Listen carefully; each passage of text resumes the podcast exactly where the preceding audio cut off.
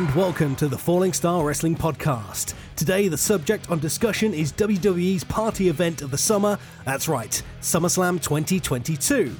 I'm your host for the show today. I am one half of the Disaster Artists, and I go by many names. Some call me Patrick Vincent Crown, others call me the Aerosol Assassin, but I prefer the clean and simple PVC. Today, I'm flying solo on this podcast, so there's no Jimmy to tag in when things start to get a bit rough out there by myself. Now, I've had plenty of singles matches in my career, but this is the first singles podcast, so I hope it's not going to be too painful hearing me talk to myself for an hour about WWE. Jimmy is fine, don't worry, we're still on good terms, and we will have to be because this very Saturday night, Falling Star Wrestling is returning to Outwell at the Outwell Village Hall for a night of live professional wrestling action where the reunited Disaster Artist will be taking on the team of Robbie Lewis and his tag team partner, the highlight reel in spandex, Ollie Cole. Now, I've not had the chance to wrestle either of these guys yet, so I'm really looking forward to standing side by side with Jimmy and facing each of these two guys and what they can throw at us.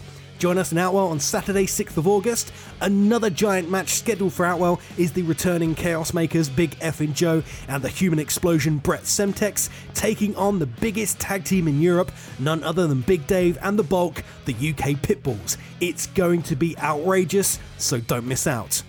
Falling Star Wrestling will be back at the Westland Sports and Social Club for our monthly fight night on Saturday, 13th of August. We already have a huge tag team match planned when Bobby Adams and Rashwood, aka The Sound, finally get their chance to face off against Falling Star Wrestling's resident psychos, the Norfolk Legion of Pain. You cannot miss this one. Alright, that's enough for me talking. Let's jump into the podcast discussing SummerSlam, which, now thinking of it, it's just more of me talking. Anyways, enjoy!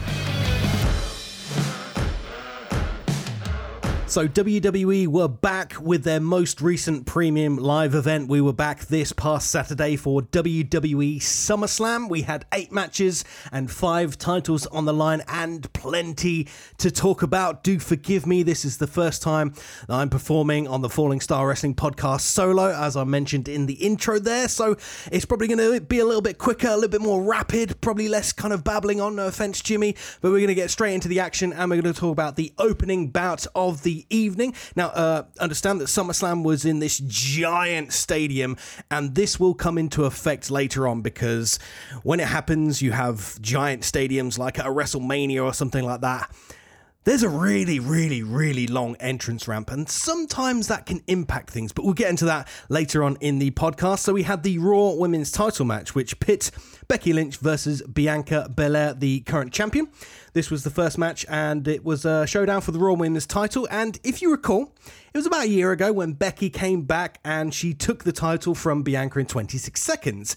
And I do personally think that WWE missed a bit of a trick here because it felt like that maybe was a bit of an afterthought. Like they could have done something really exciting to kind of play into that story a little bit more and have Becky hit the manhandle slam like within 26 seconds and then have Bianca kick out and then start the match there. But they mentioned it in the in the pre-roll in the intro and I think they mentioned it on commentary a few times, but they didn't go back to it. And I, I would have thought if you'd have taken the time to sort of almost build this rivalry for a whole year from SummerSlam to SlummerSlam, you don't kind of have that as, as a factor. And I know they went on to do different things with Becky. Uh, I'm guessing she's now possibly a babyface after it's all said and done.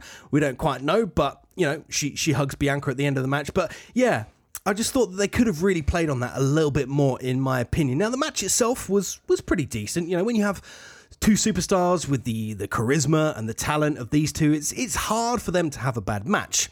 But I don't really think it was a perfect match by any stretch of the imagination. It was a little bit scrappy in places, but uh, you know, it does turn out that there was a reason for that and it I saw afterwards, I didn't notice it in the match, but I saw it on social media and stuff. It turned out that Becky Lynch actually popped her shoulder out, like dislocated or popped the shoulder out during the match. And it was just amazing to think that I didn't even notice notice it. Like you normally can notice when a superstar has injured themselves a little bit, but I thought Becky did incredibly, you know, covering up this injury. And possibly if I went back and watched the match again, I may be able to spot where that happened and, you know, figure out what what she was doing to kind of cover that up, but it wasn't as if she was ever sort of holding back from her normal spots, really going out at full throttle. So, you know, props to Becky on that one, and just well, props to both ladies in covering up so well. And that's just that's a testament to their work rate, their skill, their ability. I've been injured in the ring before, and it's a very very difficult thing. Now, adrenaline does cause you to be able to carry on because I remember when I was wrestling Johnny Storm for the Limitless title in Durham, I believe it was quite some time ago. I'd re- uh, previously had a bit of a knee injury. I went out there, I was wrestling Johnny Storm. It sends me into the corner. I do an up and over. I land, my knee goes 90 degrees the wrong way, and I'm sitting there going, oh my God the match is kind of five minutes in. We're the main event. We kind of have to do a little bit of time. So in my mind, that kind of panic, that sort of fear, that adrenaline just kind of took over. And and to think about actually having to do that match again with with my knee in just such pain, it, it I don't know how I got through it. And and to come out the other end of the match, still being able to walk and then just collapse, you know, just clutter in the into the backstage area and just lay down and just think, what on earth has just happened out there? Was it good? Was it bad? Was it covered? Did people know? Did people think I was just selling? I'm not quite sure. And I can imagine that was what was going through Becky Lynch's mind there. Just insanity, just seeing your, your shoulder just out of its joint and thinking, this is SummerSlam. Like this is the the number two or three show from WWE. You're in the opening contest and you have to go out there and just do it for the ladies. You know, these two are just incredible wrestlers. And in terms of the action in the ring, there was the, the usual spots by both Becky and Bianca Belair, with Bianca Belair pulling off a, a really sweet looking Spanish fly off the top, which was really, really cool. And then she followed that up with an emphatic KOD, Kiss of Death. Yeah, I think that's what it's called, right? For the win, the, the kind of Amityville horror sit out slam thing. She jumped into that one. She nailed it. She, boom, Bianca beats Becky Lynch in the opening bout. And what I noticed, and, and this may be due to the injury as well, which uh, I didn't see at that point, but as soon as Becky lost and the camera sort of panned around to Bianca, you could kind of see Becky sort of lurking around the commentary table a little bit. And I was thinking, hmm, you know, when you, you, you sort of have your worker, your, your wrestling worker goggles on, and you spot something where you think, actually, normally when people lose, they don't then get another chance to be on camera. And if they do, they're either kind of going down the ramp, you know, talking talking trash or whatever, or they they have to cut a promo, or there's another angle. Becky was just kind of hanging around on the, the announce desk around that area, and I was thinking, right, one of two things is probably going to happen here. Either Bianca's going to be in the ring celebrating, you know, like she should. She's going to get that big SummerSlam pop. They just had the opening bout. She's still the women's champion. And then, boom, Becky's going to come in and just attack her from behind. Big old beat down just to really, really get back that heat. But that didn't go on. There, there was some other shenanigans afoot, but it wasn't that. Bayley made a surprising return as Bianca was celebrating in the ring, and this was immediately followed by Dakota Kai and Iyo Sky, formerly Io Shirai. Um, they joined her in the aisle, and then I guess Becky Lynch saw that there was three of these girls coming down to seemingly take out Bianca Belair, and Lynch stood by her side. She was grasping her shoulder at this point, but I thought, you know, she's probably just hurt. She's just had a match. She's selling. She's just been hit with Bianca's big old finish, you know, and that that can rock a shoulder.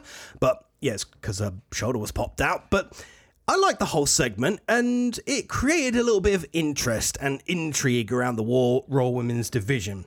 Um, but the one thing, and I mentioned it in you know earlier on, is just this whole entranceway. It's like a mile long. Dear Lord, it took these people forever to get to the ring. It was painfully long, and it it affected this segment of the show because when you have somebody come down sort of unannounced and then they want to come to the ring and make an impact. You know, Bayley, her music comes on. I didn't know who it was. I don't recognize Bayley's music, whether it's new music, whether it's old music. I wasn't sure. Uh, she comes out. She's got the, the, the Karen hairstyle. She almost gets like a baby face pop, but then has to turn that around and just show people she's clearly not a baby face anymore. And then she starts walking down the entrance ramp while she's talking trash to the crowd and, and you know, fake high fiving people, talking shit to Bianca who's in the ring and stuff like that. And it's just going on and it's going on and it's going on. And then she gets to, I don't know, 20 feet before the ring. Bianca's in there, kind of ready to think, right, is she coming down to shake my hand?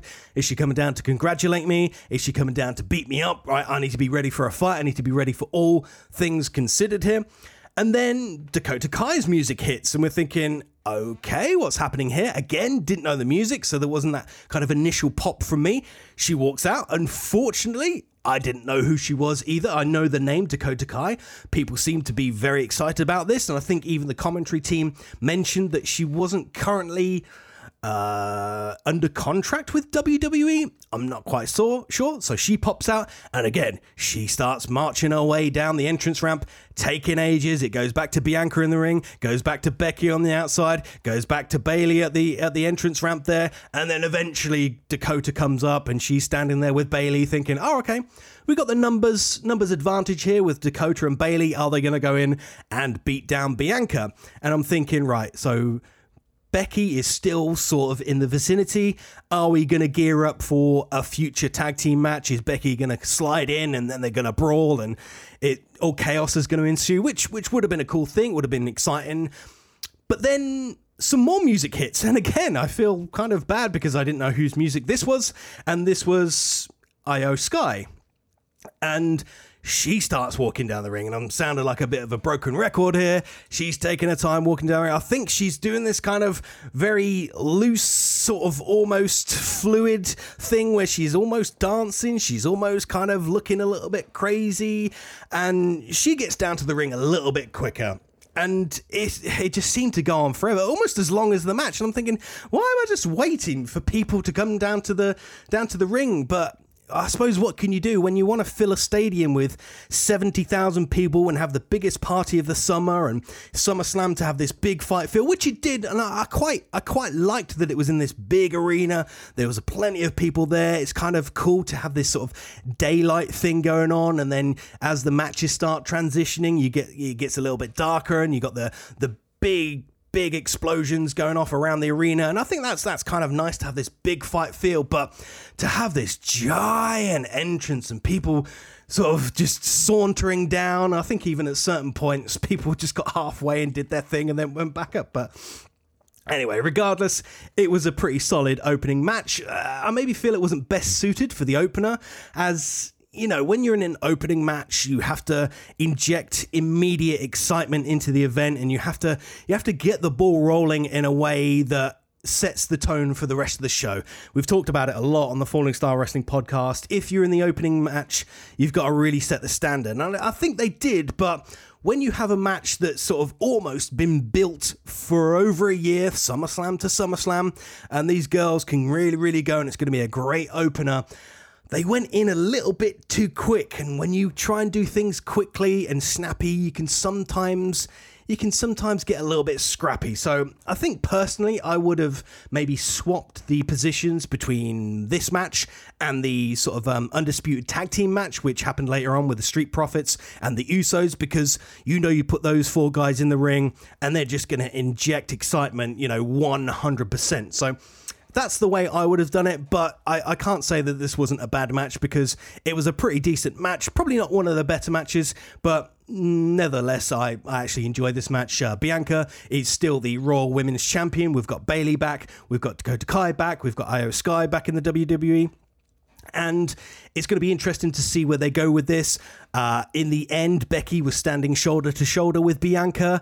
I can't remember, they might have hugged, I'm not quite sure, but there was like a show of respect. So it would seem that possibly the man Becky Lynch or Big Time Bex has now sort of transitioned into more of a babyface role. Whether they'll keep this up, I'm not quite sure. Whether she's going to sort of turn on on Bianca and then join this little clique of, of Bayley, Dakota, and Iyo.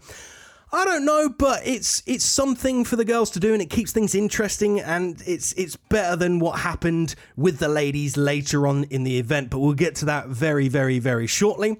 But we need to go into the second match of WWE SummerSlam 2022. We had the social media star Logan Paul versus the movie star The Miz. And as much as I really, really dislike Logan Paul as a person outside of what he's done, um, I and and will do inside the WWE, you, you kind of have to be really impressed with the level that he's managed to get to. You know, this I believe is possibly his second match, definitely his second like premium live event match. And for someone now that's been on WrestleMania and now SummerSlam, WWE's arguably their their biggest sort of North American events, he's kind of held his own in the ring.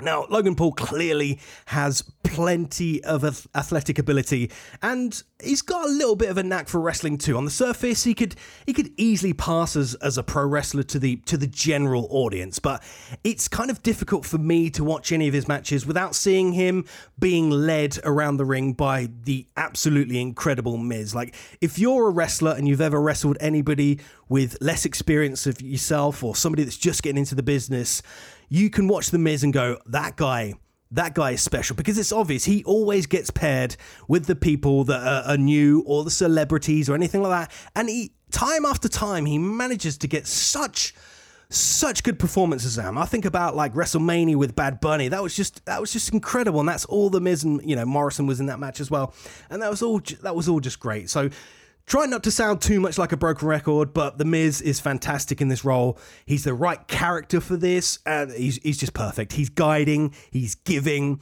he's there when you need him to be, which, you know, is needed if you're like a Logan Paul and you have next to zero experience in the ring. And at the moment, like Logan Paul can do all the fancy stuff in the world pull off jumping crossbodies off the top, frog splashes, springboards, blockbusters, which is a great start in the business. But now he needs to begin to work how to you know really get a connection with the audience because you know WWE marks will allow it for a while and you, you'll find that in wrestling when you've got somebody who is exciting can do high risk maneuvers who has a bit of character around them uh, but but can't really work in the wrestling they'll they'll get a big pop for those moves and stuff but once those moves have gone, once he's done his frog splashes and his crossbodies and his flying forearms and all that sort of stuff, you are then left with how to really work a crowd, how to manipulate a crowd, how to get them to where you want them to be. And you know, Logan Paul has got a really, really good foot to stand on, and he, if he keeps at it, which I'm sure he will, he signed a multi-million dollar contract with WWE, and they they're going to try and rinse as much money out of him as they can, and I'm sure likewise as well. He's he's going to do whatever he can to make a lot of money. I know he's got a lot of money already, but he now needs to learn how to work because you know, if he doesn't get his character down or doesn't get motivation and storytelling down, he'll get lost in the shuffle because, you know, WWE has how many guys? 50 60 70 80 100 guys that can do exactly what logan paul did in the ring. You've got 100 guys that can come off the top rope with a crisp crossbody.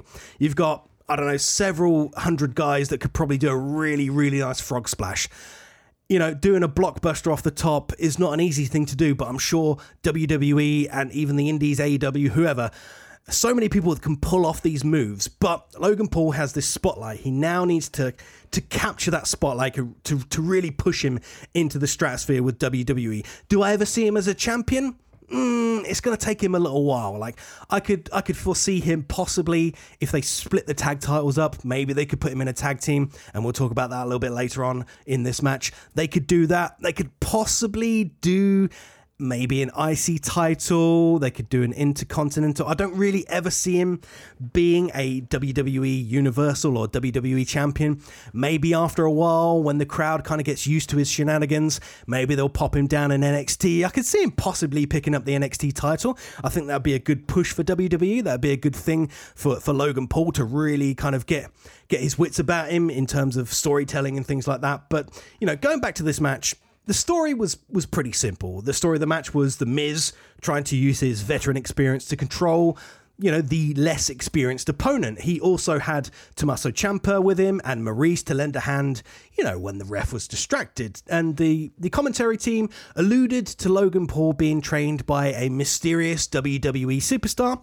And that would kind of be revealed by the end of the match to be none other than the phenomenal AJ Styles, which I mean, for Logan Paul, it is amazing to have someone with that experience and pedigree of Styles teaching him, who will be able to install all the virtues I bleated about earlier, you know, kind of working and selling and all this other stuff. Like AJ has all that stuff in spades.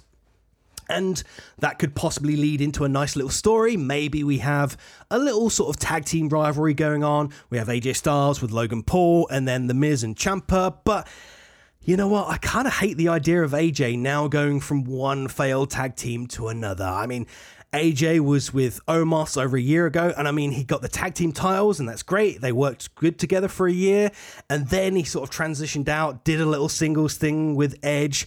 Then they went into the Judgment Day thing, and then AJ teamed up with Balor, sort of doing the club or whatever it is, Bullet Club quasi thing in WWE. That lasted a few weeks and that kind of led AJ nowhere. Granted, mostly due to Cody getting hurt, Judgment Day being shuffled around, Edge kind of being catapulted more into a babyface kind of singles wrestler again. But it does seem a little bit like they don't know what to do with AJ Styles. They see him as a top guy but they don't see him as a top top guy if that makes sense to you. I, I, I, don't know. But anyway logan paul was able to get the win over the miz by hitting his own skull crushing finale after ciampa was escorted out the building by aj styles. That was kind of the reveal there. As soon as aj got ciampa out of the building people started to put two and two together and then logan was on the uh, on the apron perched pops up nice little uh, springboard move there hits the phenomenal forearm. Well you, you, can't really say phenomenal forearm. You could say he hits a forearm, which was fine. You know, it was fine. He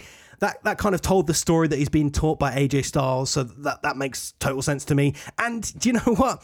I'm not the most athletic guy out there at all. I can't do a springboard, so therefore Logan Paul has another thing over me. He's clearly very athletic. He's in good shape. He's got good character. He can clearly talk. He's super comfortable in front of the camera. He knows how to get people to hate him.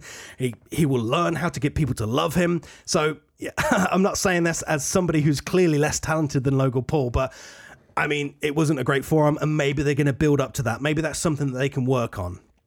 And you know, the, the match in and of itself, it wasn't really a bad match in the slightest. Like, Miz did exactly what Miz does well. Logan got to show off some really impressive stuff. He did a big table spot, so he lays Miz on the on the table, goes up to the top rope, boom, giant frog splash off the top. He did some impressive, he did an Asai moonsault to the outside, he did the, the forearm there, and you know, WWE they're not dumb. They are smart putting Logan Paul with AJ Styles, with the likes of The Miz, with the likes of Ciampa, because you know, between all of them, you have almost every facet of pro wrestling covered.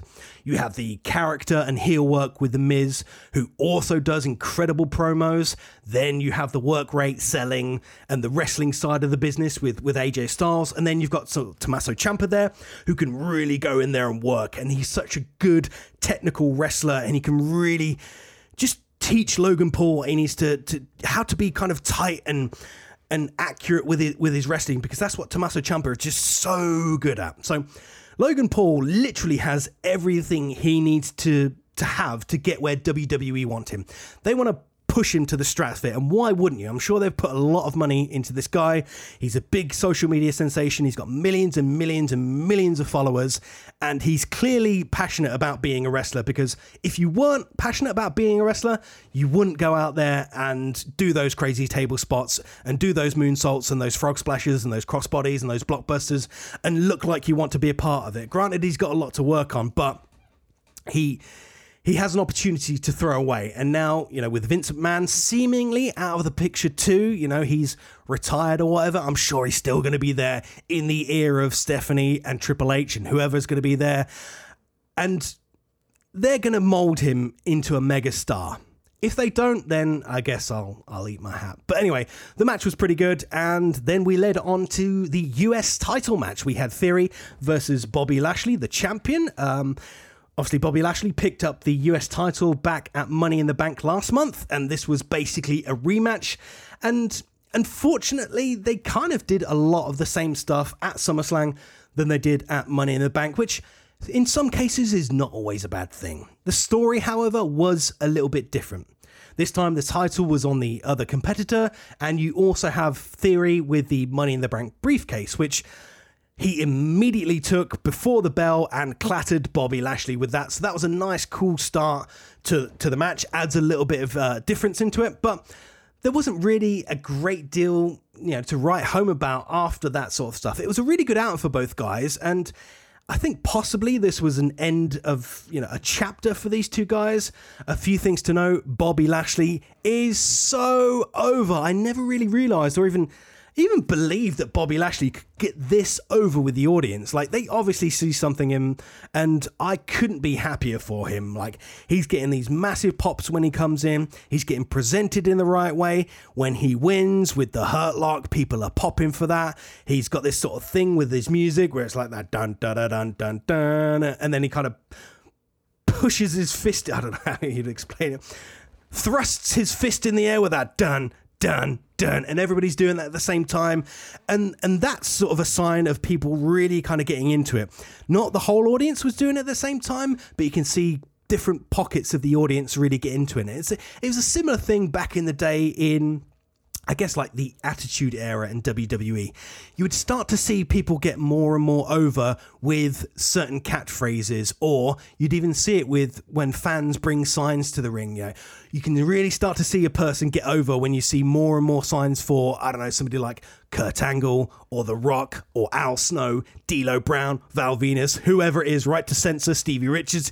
You just see these little pockets of people start to bring more and more uh, signs. Now, that's not really a thing in, in wrestling anymore. I don't know whether that's what WWE, they don't want signs, or whether that's just such a massive cultural thing back in the sort of late 90s, early 2000s, where literally everyone would want to bring a sign and maybe WWE want to kind of control what signs are in the crowd. But, you know, you can't stop somebody in the crowd from putting their hand up in the air or cheering for a certain superstar. And Bobby is is clearly over, and that's just great. You know, he now needs to get some really big wins under his belt.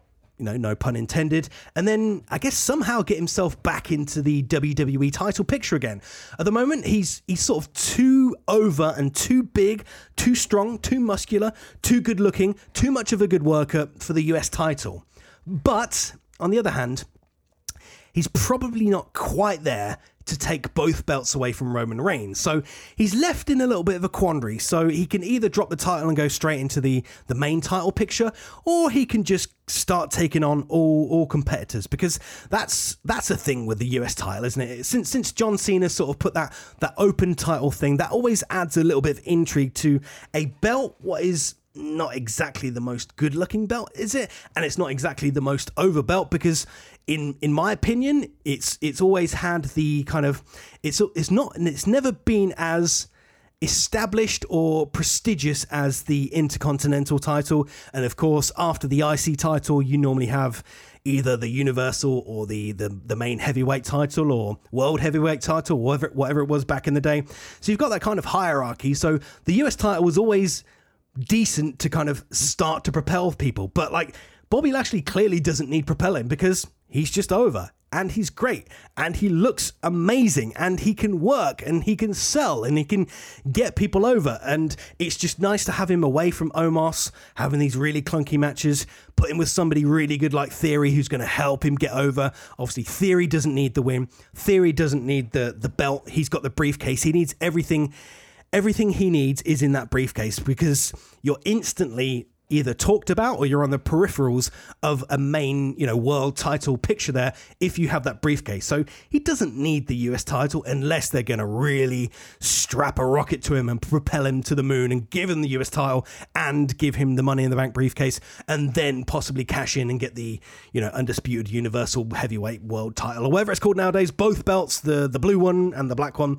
But as we'll find out later on in the match, uh, later on in the show, that doesn't happen, and he clearly didn't take home the US title because he was put in the hurt lock and he instantly tapped out and unfortunately lost his challenge at the US title. So Bobby Lashley got a big win over Theory, and I want to see what he's going to come up with in the next couple of months and or weeks.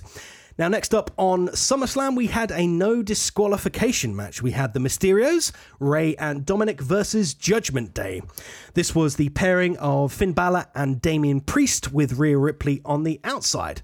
To me, it was quite clear that there was only one reason for this to be a no DQ match, and that was to reintroduce Edge at the end of the match because you know, he had to go in and cause the loss for Judgment Day. Otherwise, I really couldn't see a point in it. Like, it was basically a regular tag team match with a few extra steps at the end. Like, that was really it. They didn't go in there and, and be violent and use weapons because this main event had a last man standing match with Brock and Roman and insanity and craziness and chaos later on. So the Mysterios and Judgment Day couldn't go out there and pull out all the stops, the tables, the ladders, the chairs, the kendo sticks, whatever. They could sort of use a chair, and I'm not sure even if anyone got hit by a chair. I think maybe Rey hit Finn Balor with the chair, which is fine, but it was clear that this match was no DQ, so they could sort of have an interference without you know it being a disqualification or anything. So, you know, they were they were handicapped. All four of these guys, or five if you want to include Rhea Ripley, they were sort of handicapped in what they could do because of the main event this evening. Now, the match itself was it was all right. I enjoyed watching Finn Balor as a heel because that's not something I've seen before. He doesn't he doesn't really feel quite like the leader of Judgment Day yet. In fact, th- this is the way that I would book it. So I would now that Edge is gone as the leader of Judgment Day, which he shouldn't have done that because they were doing great stuff, and even having Finn Balor join them would have been a really, really cool thing. Just to have an extra bit of you know militia behind Edge would have been really, really cool. So here's what I would do: I would now switch it from Finn Balor being the leader and have Rhea Ripley as the leader because she's just got the it factor, and she could easily sort of have these two dudes on a leash metaphorically and possibly figuratively. I think that would be a great idea. They all wear black, they all wear a little bit of leather, they've all got this kind of dark, mysterious, dangerous, almost goth motif. Why not have Rhea Ripley be this cackling dominatrix, sort of forcing these two dudes to do her bidding. I think that would work well. And it's not something I've seen before that I can remember. I'm sure there have been sort of leaders of groups that have been women. I think of maybe this is a bit niche now. Do you remember TNA? Not the company. It was Test and Albert, and I believe it was Trish Stratus was sort of, or was it Stacy Keibler? I can't remember. You know, let me know in the comments down below. It was one of those two ladies that were were the leader of TNA. I think it was Trish. Maybe Stacy was in charge of somebody else. I'm not quite sure. My, my mind's a bit fuzzy. Too many chair shots and such, but they had a female manager, but was sort of the forefront of these two, you know, testing out but They were they were two big dudes, and she could kind of like lead them around the ring and book matches for them and be their mouthpiece. Because Rhea Ripley can talk as well. Obviously, Finn Balor can talk. Not really heard much from Damian Priest. He doesn't need to. He's the giant. He's he's the big guy. He's the heater, and you've got Finn Balor as the as the as quasi leader. You you definitely could have Rhea Ripley as the leader, and that's the way that I would book it. But maybe I'm a bit of a simp for Rhea Ripley. But the best part of the match was, of course, the return of the rated R superstar Edge. He had a wicked entrance with the fire and stuff, but again, I mentioned it, I've mentioned it a few times already. He was just too far away. He was he's coming out of this entrance, he's looking mean, he's looking fierce, he's looking sort of edgy again. He's not looking like the kind of the gothy edge with a big jacket. He's just sort of wearing this really almost like he he was backstage and he saw a woman's leather jacket with a few studs on it and was like, uh, "Can I can I wear that?" And they're like, uh, "Is it gonna fit Yeah, He's like, "Yeah, it's definitely gonna fit me." Puts on, can't do the thing up, but he's going, I, I, I, I don't need to put the jacket up. I just need to go out there and look cool. Maybe he put it on so he wouldn't be burned by the fire, but he was just too far away. And by the time he got down to the ring, after basically running a freaking marathon to get down there, it felt like all of the excitement and the steam had been lost because, you know, he had this entrance where he had to, to come out of these stairs and he had to pose at the top with the fire, which looked amazing. It's going to look great on replays. They're going to put that on social media. They're going to put that in video packages and it's going to look amazing. But in that particular time, I was like, I just want Edge to go down there and spear, spear, spear, spear, spear hit people with moves, and leave, which eventually he did, but he just had to go down this giant ramp. But thank God they sort of had Damian Priest to meet him. I'm not going to say halfway because it was really, really long, but he met him somewhat up the entrance ramp. And then he got booted. Uh, this is Damian Priest I'm talking about. And that was good because it sort of injected that little bit of excitement and thrill that you needed. And then I was really pleased that once once Edge got into the ring, it was fast, it was snappy. You just add Edge, boom, hits a spear, ducks a clothesline off the ropes, hits another spear, boom, goes into the corner. He starts getting his little kind of Edge craziness about him. Boom, hits Finn Balor with a spear. Rey Mysterio comes on, hits him with the splash pins him one, two, three, and that's that's how it was left. Like they they didn't really need that no DQ stipulation because most of the match wasn't really it didn't warrant it being because it was a tag match. They did tag in, they tagged out, and if you're going to think too hard about it, it's like all right, this is no DQ. I don't have to tag in. Like, the, what, what can the ref do?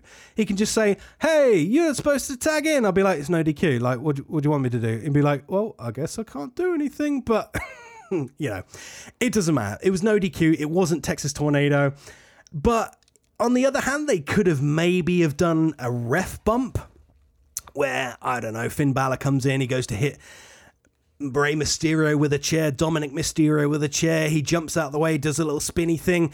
Boom, the ref accidentally gets knocked with a, a drop kick or a 619 or a chair or anything like that. The ref is down. Boom, here comes the fire. Here comes Edge down to the ring. Big boot, spear, spear, spear. Edge leaves. The referee gets to his senses. Rey comes off the top with a nice splash. One, two, three. Didn't need to be no DQ. Have a little bit of a ref bump in there. Jobs are good.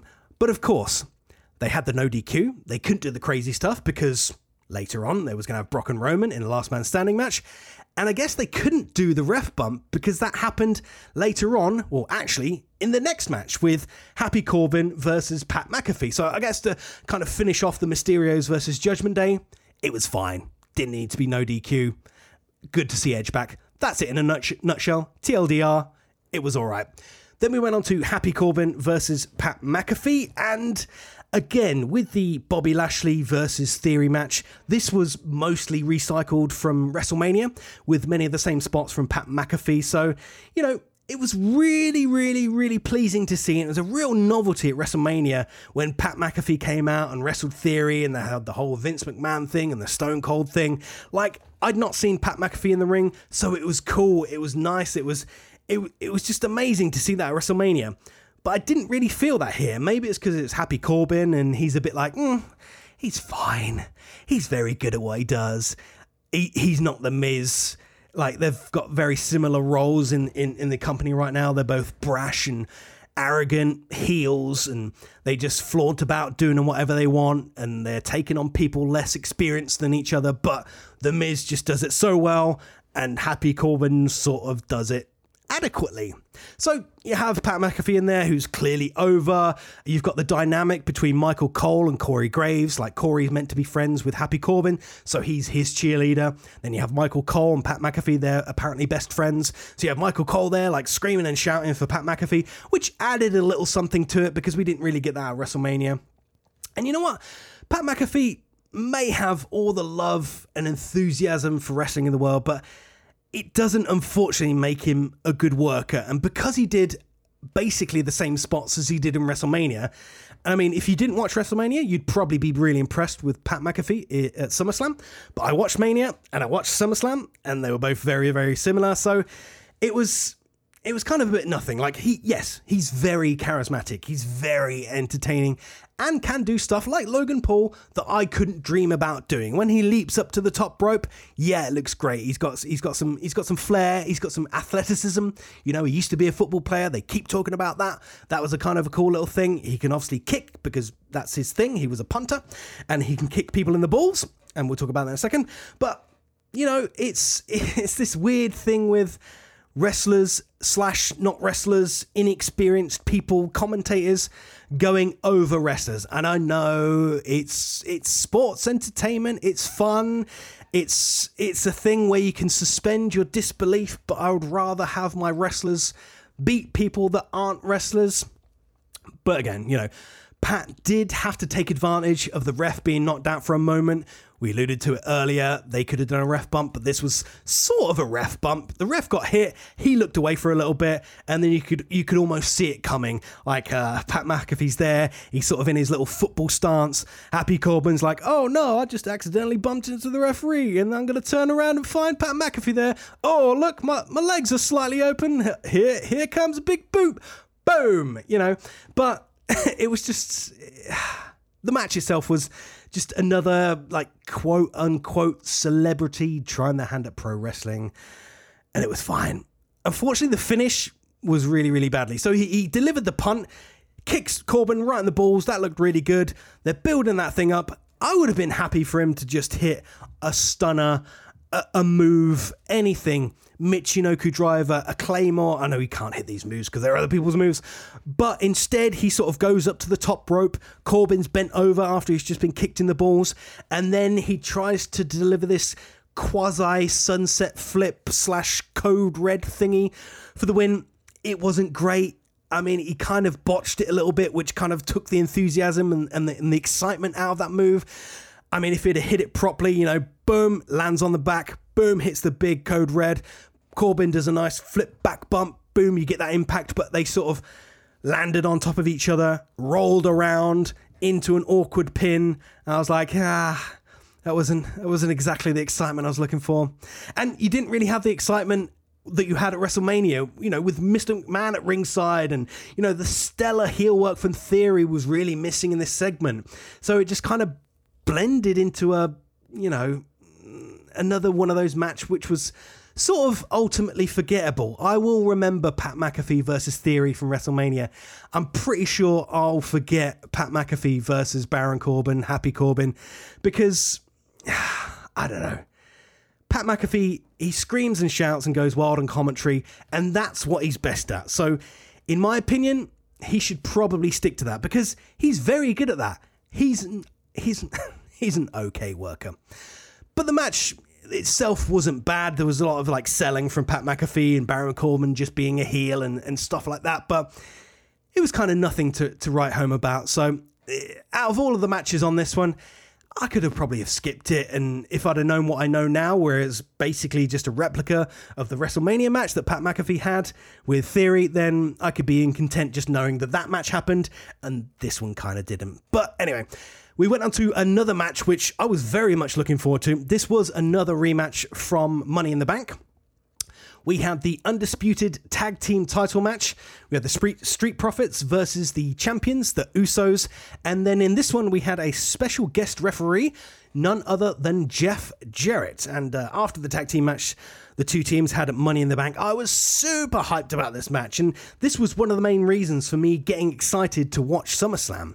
Now, I'm really kind of gutted that this didn't live up to my expectations, and maybe that's the reason why I had such high expectations that whatever they did here, it probably wasn't going to deliver on the level that I had hoped. Now, I'm not 100% sure. Now, I, I, watched all the skits, all the backstage segments, all the video packages because you sometimes need to. When, when I only watch the, the pay per views or the premium live events, I don't watch Raw, don't watch SmackDown, I don't watch the YouTube, the NXT, the, the main events. I don't watch all of it. So I like watching these video packages that give you a, a sense of why things are happening in this match. I couldn't quite get a sense of why Jeff Jarrett was a special guest referee. I mean, I sort of get why, because there was controversy that went down at Money in the Bank, and I guess SummerSlam was in Nashville, which is Jeff Jarrett's hometown.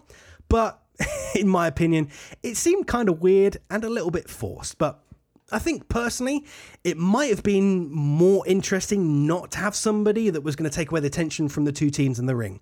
Maybe add, I don't know, a second referee there to cover all angles and then let that play out in the finish for something cool and exciting because ultimately, you know, that's not the direction that they went. They kind of just went for a generic finish with the Usos hitting their 1D, which is a 3D, um, for the win, and then nothing more or less on top. It sort of felt a little bit lackluster, in my opinion. Now, now, don't get me wrong, all four guys delivered another great tag team match, but when you have a rivalry this heated and this interesting, and you deliver a match that doesn't seem to sort of further on the story or take it in a new direction, it just feels lacking somehow. And if this match came first and led into the match at Money in the Bank, it would have just elevated that feud in a way that would have made sense. You know, you have the the kind of the generic finish with a with a, a small bit of referee shenanigans, and then you build up to that big Money in the Bank match where they they were just let loose on that one, you know.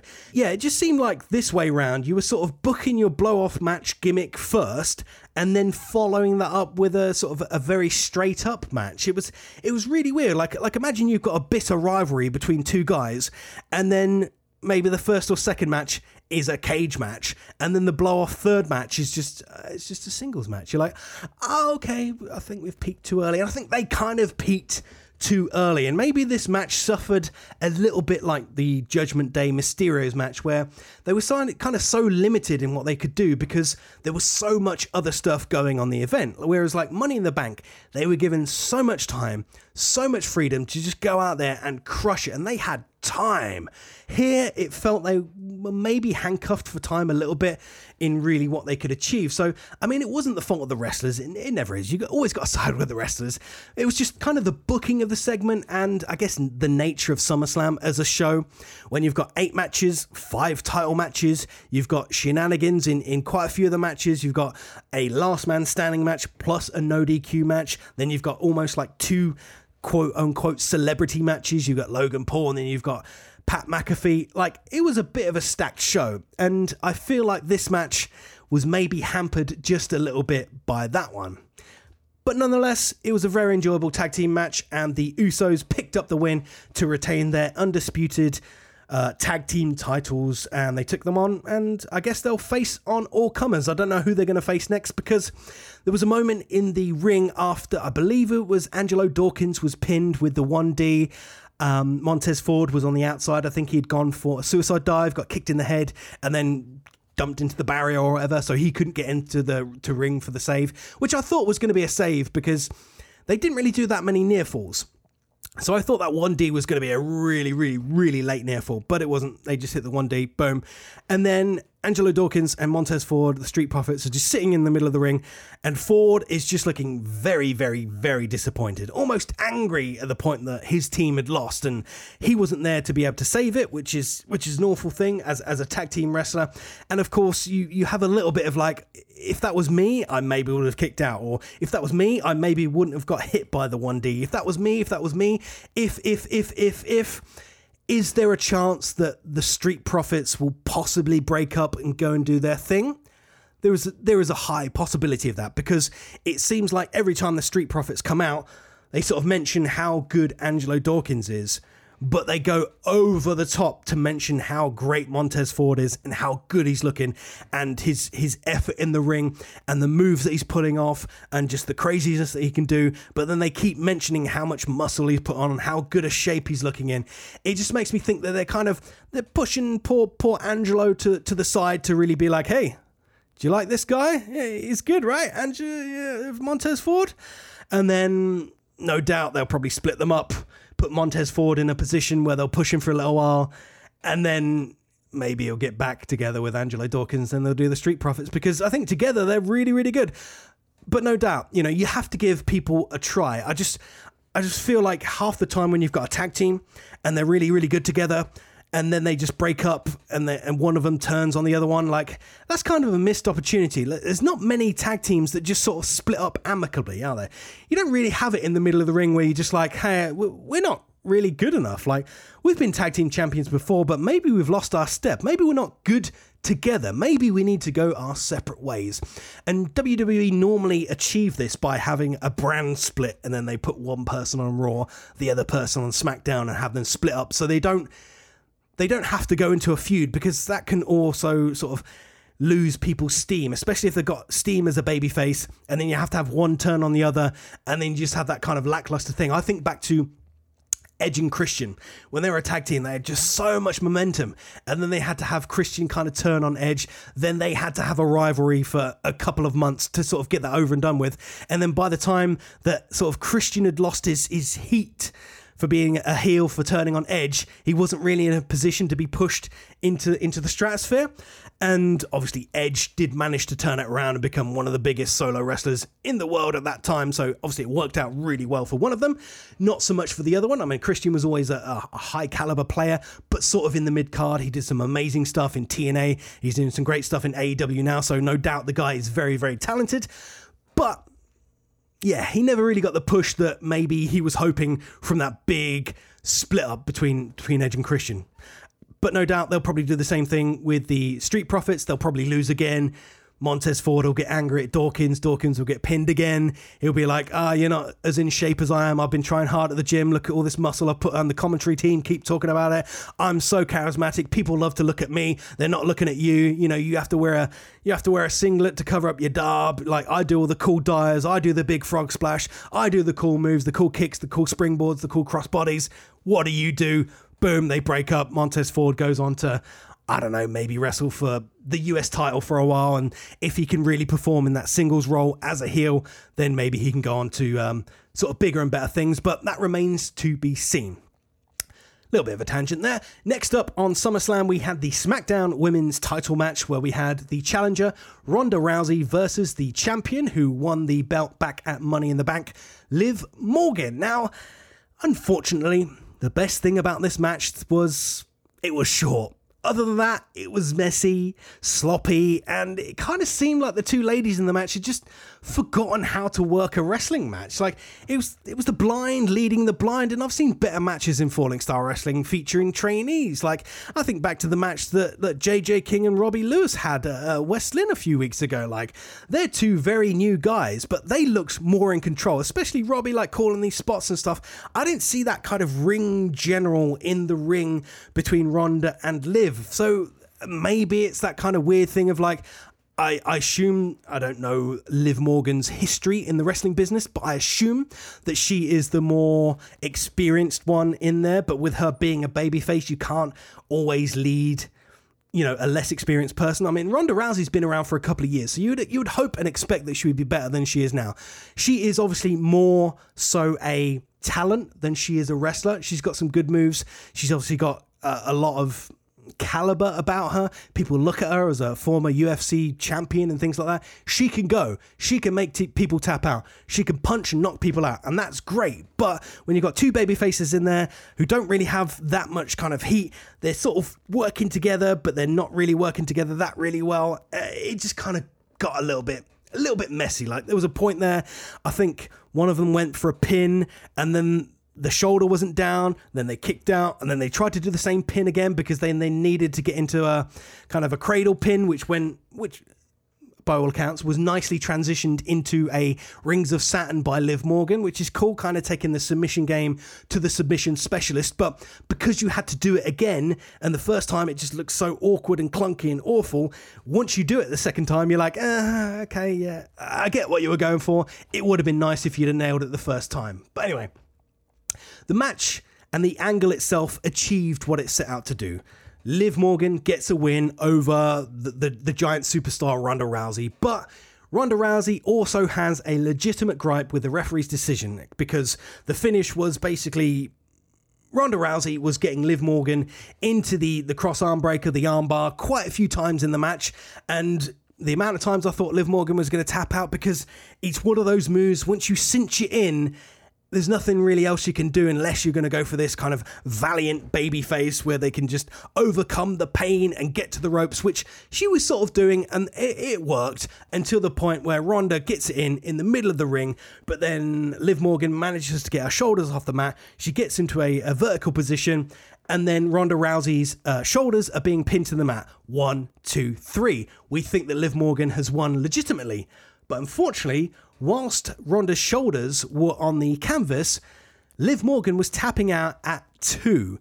So I guess technically, you know, I guess technically Ronda Rousey was the winner, but because the referee counted the pinfall, didn't see the submission, legitimately Ronda Rousey lost because whatever the referee says is final. So I guess fair play. There was a little bit in the um, video package where Ronda Rousey was like, right, if you can beat me, I will shake your hand if I beat you, I want you to do the, the same thing to me that I did to you at Money in the Bank. You beat me legitimately. You pinned me, got my title, but I turned around, gave you a hug, gave you a gave you a shake, and then this sort of went into the into the finish. Ronda Rousey is not happy about her shoulders being pinned to the mat because, you know, while she's got the arm breaker in, the, the arm bar, she's looking up at Liv Morgan. Liv Morgan taps, so Ronda Rousey has no reason to take her one of her shoulders off the mat.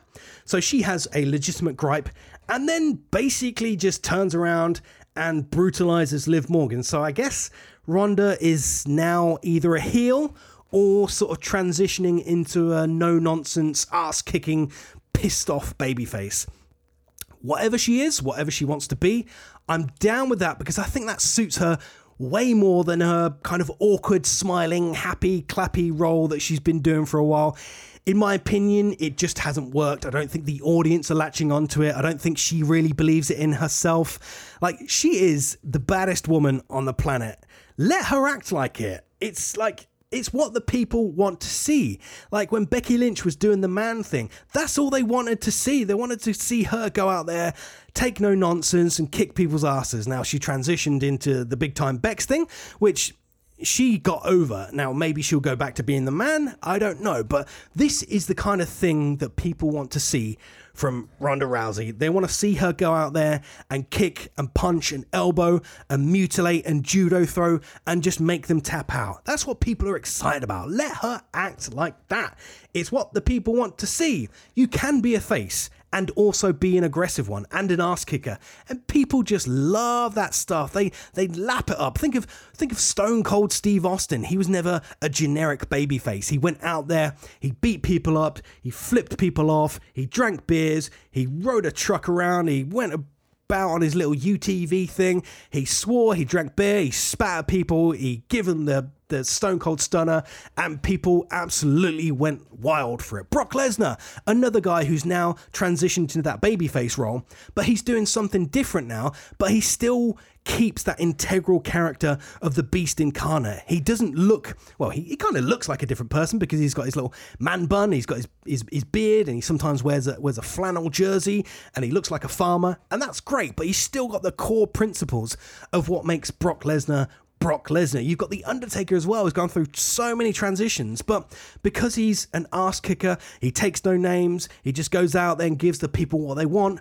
They love it. He didn't need to go out there and clap hands and smile and be happy. He does what he does, and people just loved it. So I'm hoping that they'll take that sort of route with Ronda Rousey, let her be a bit of an ass kicker, and we'll, we'll see how they go from there. But all in all, this match wasn't great, but thankfully, it was short. And then we went on to the main event of the evening the WWE Undisputed.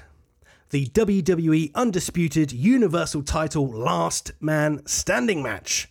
We had the champion, Roman Reigns, versus Brock Lesnar, the beast we were just talking about, the beast incarnate, the hillbilly crazy farmer guy in a last man standing match. And even before this match went on, I knew it was going to be chaotic. I knew it was going to be violent. I knew it was going to be entertaining, and that's exactly what they delivered. Now, if there hasn't been a reason for you out there to tune into SummerSlam, you're listening to this review because you like the sound of my voice or you like to listen to people talk about wrestling, but you haven't actually watched SummerSlam because you can't be bothered because they're four hours long and you know you like to listen to, I don't know, an hour of me talking about SummerSlam, that's absolutely fine. But if there's one thing and one reason to tune into SummerSlam, it's this match. Even before the match started, we had Brock Lesnar driving a giant tractor down to the ring. And you just knew from this point on it was going to be special. And boy, did they deliver on all fronts. We had two legitimate superstars in the ring who went out there to literally just kill each other. Well, not literally, but almost. I mean, we had chaos, destruction, interest, fun, violence, and we had a wrestling ring and we had a wrestling ring that was completely destroyed. So let me set the stage here. So we got Roman Reigns in the ring, and we got Brock giving his sort of own introduction to the match whilst being perched on the top of a massive tractor. So this tractor's got this sort of like it's not a forklift. I don't know what it's like a dumper thing. You know what they have diggers for, where you can pick up dirt and you can dump it out. So he he drives the tractor down the entranceway, and you know it took ages because he's trying to maneuver around all these fans and trying to not to run them over, and, and that was just crazy. Parks up pretty much level with the ring. He's not far off the ring. Raises up this dumper thing so it's it's hanging over over the ring, and then just jumps out of the jumps out of the tractor cabin, jumps up to the top of this thing, gets a microphone, does his own introduction, which was great because that's sort of a play on what Paul Heyman always does with with you know uh, Roman Reigns introducing him as the tribal chief, the reigning, defending, undisputed, blah blah blah. Brock Lesnar does his own thing with his own acronyms and his own moniker and all that sort of stuff, and then he just launches himself off the front loader onto Roman Reigns in a massive Lou Thesz press thing, and the match f- starts from there and just gets progressively more and more bonkers and violent and wacky. They fought all across the arena. There were spots on the outside. There were spots on, you know, uh, in in front of the ring, and then there were spots where they just crashed through tables. They hit each other with steel steps, but neither man would yield or stay down for the count of yet um, for the count of ten. So Brock Lesnar, the lunatic that he is, takes matters into his own hands and does, I guess, what you could call a light spot of farming in the WWE arena there in Nashville. He jumps into his vehicle and begins to ram the actual wrestling ring with Roman Reigns on the inside of it. What's more, Brock Lesnar. Brock Lesnar then proceeds to get the front part, you know, the, the loader, the digger, the, the bit where you put the mud in, of the tractor and rams it underneath the ring and hoists the ring in the air. This causes Roman Reigns, who's in the ring at this point, to just tumble and fall like a tumbleweed out of the ring and just slams onto the floor. And I'm thinking, what am I seeing?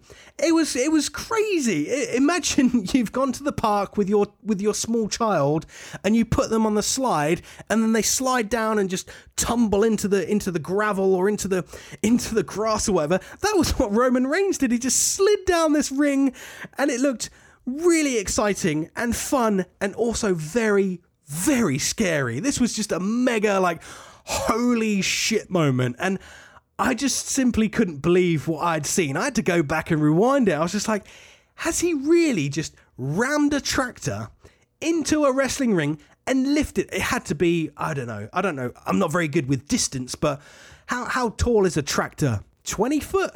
20 foot in the air. You got this wrestling ring, just a corner of it hoisted into the air, just looking like this uh, odd piece of machinery that had just been crumbled and whatever.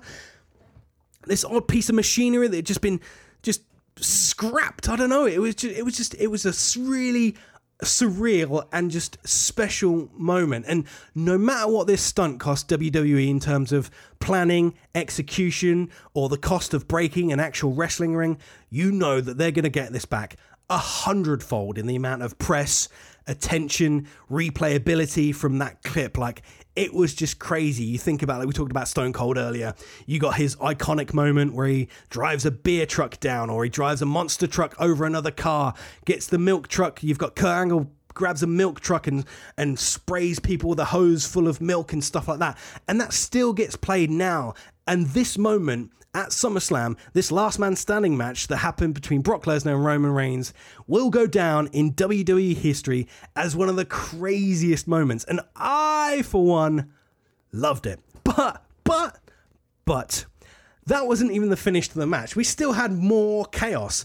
So at one point, Roman uh, Roman Reigns is down for the count. He's getting counted. He gets back up to his feet. Paul Heyman then starts pleading with Brock Lesnar. He's saying, "Here, take the titles. We don't need them. Just don't kill my meal ticket." Roman Reigns, he pays me loads of money. I need this as a meal ticket. These belts don't mean anything. I need Roman Reigns in a fit state so that he can continue wrestling. Please don't kill him. Brock Lesnar's obviously like, um. No, puts the titles down, grabs Paul Heyman, gets him in the F5 position, walks over to the announce table, boom, massive F5 through the table. And I think, I think that's possibly the first time I've ever seen uh, Paul Heyman take a bump and or get slammed on the announce table. It was wicked. So then the Usos come down, they start to get dumped on their heads by by Brock Lesnar, just giving them suplex after suplex, overhead belly to bellies, German suplexes. Some of them did look a bit awkward. I think one of the Usos did land on his head, and hopefully he's okay. Then more chaos happens. We have Austin Theory. He's sprinting down that long, mile long entrance ramp. He attempts to cash in the Money in the Bank contract. He gives it to the referee. He hits Roman Reigns with the with the contract with the briefcase for a little while. But unfortunately, before the referee could basically say that this is now a you know three way title match, Brock Lesnar then picks up poor Theory, spins him around, gives him an F5. He lands on the belts. Boom, he's done for. And then this gives Roman Reigns the chance to get the upper hand on the Beast, and he's just trying his darnest. Multiple headshots with the belts, but Brock Lesnar, he is just getting up before the count of 10, like just shot after shot. And I'm thinking, Lesnar, stay down, man. What are you doing? You're crazy. Just lay on the floor for 10 seconds. It's fine, but the beast incarnate, he just keeps getting up, he just keeps getting up until at one point Roman Reigns has to enlist the help of the, the complete the bloodline. They smash Brock around the head with, with one of the belts again. Brock Lesnar's on the floor, and then they just resort to burying Brock under all this carnage at ringside. We had chairs, we had the announce table, we had bits of the ring, we had more chairs, we had more chairs and we had more bits of table and it just made it so that Brock Lesnar could physically not get up for the count of 10 and the match was just it was just a spectacle. It was it was kind of perfect. Like Brock looked mega strong and is uber over Roman Reigns gets to keep his titles and remain the champ the tribal chief the you know, fourth longest reigning WWE champion in history behind Pedro Morales, Hulk Hogan, and Bruno Sammartino. They are clearly putting him up there. And whoever manages to take those titles off of him, I think it'd be a really great thing. This just just popped into my head. How about Roman Reigns just gives up the belts? the most heelish thing he could do, just be like, I've had enough. I'm off. Like nobody is going to beat me. I'm going to retire and I'm going to be the champion in my mind forever. That was just a bit of a side note there. But this match had everything you could you could have wanted: tables, chairs, steel steps, tractors, everything you could have thought of. Like, and they handled the things that you either wanted to happen or thought should have happened really well as well. Like throughout the event, they mentioned about Theory having the Money in the Bank briefcase. They mentioned it in the pre-video package. He's like, yeah, like when both of those guys are dead and prone, I'm going to cash in. Why wouldn't I? This would be the best time for me to cash in my Money in the Bank contract to become the Universal WWE Champion. And he had to come down, and he did come down, and it made sense for Roman Reigns to kind of be the the one on the floor, ready to get cashed in on. He was prone; he'd just been smashed by Brock Lesnar, but then Brock just picks up Theory, just boom, he's dead. That's well covered. That's well handled. Then you've got like the Heyman factor in there as well. That was handled well because you know even though Paul Heyman is not a wrestler, he's not athletic in any sense of the word, but he can still be a major factor in this match. He can still be there and just cause chaos and, and, and confusion and get in the way and pass weapons to Roman Reigns. So he was picked up and dispatched as well. Then you've got the Usos as well because they had to get involved. I mean, it was a last man standing match. There's no DQ, there's no rules. You just have to answer the, the 10 count before your opponent can. So the Usos had to come out and then Brock had to overcome them as well. It's just this great story of this babyface who's just an ass kicker, who's a monster, a machine, a beast. But he, he can't overcome all of these odds he just had so much literally, literally stacked on top of him that he couldn't win. So I guess, you know, Roman Reigns is still the champion. He's still got both belts. He's still the head of the table. He's still the tribal chief. And at this point, I have literally no idea who's going to be able to take those titles off of Roman Reigns. Like I said, he could just give them up. That would be a really heely thing to do. But I don't see him doing that because why would you? You need somebody, a big, valiant babyface that you want to push to finally defeat the tribal chief and take those titles off of him.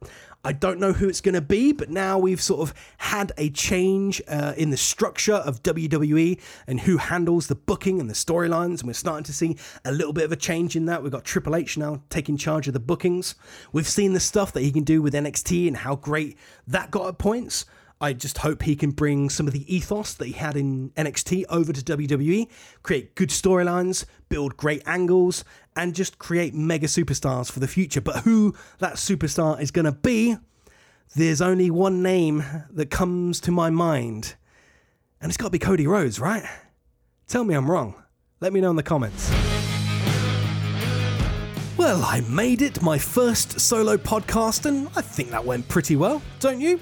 Please let me know by leaving a comment on our social media channels. Both myself and Falling Star Wrestling are available on Facebook and Instagram. That's at PVC Pro Wrestler and at Falling Star Wrestling, respectively. Whilst you're there, don't forget to like and follow Falling Star Wrestling to stay up to date with all things Falling Star Wrestling and find out when we're coming to a town near you. Speaking of live wrestling, be sure to join us this weekend, Saturday, 6th of August, at the Outwell Village Hall in Outwell, where we already have two monster tag team matches booked.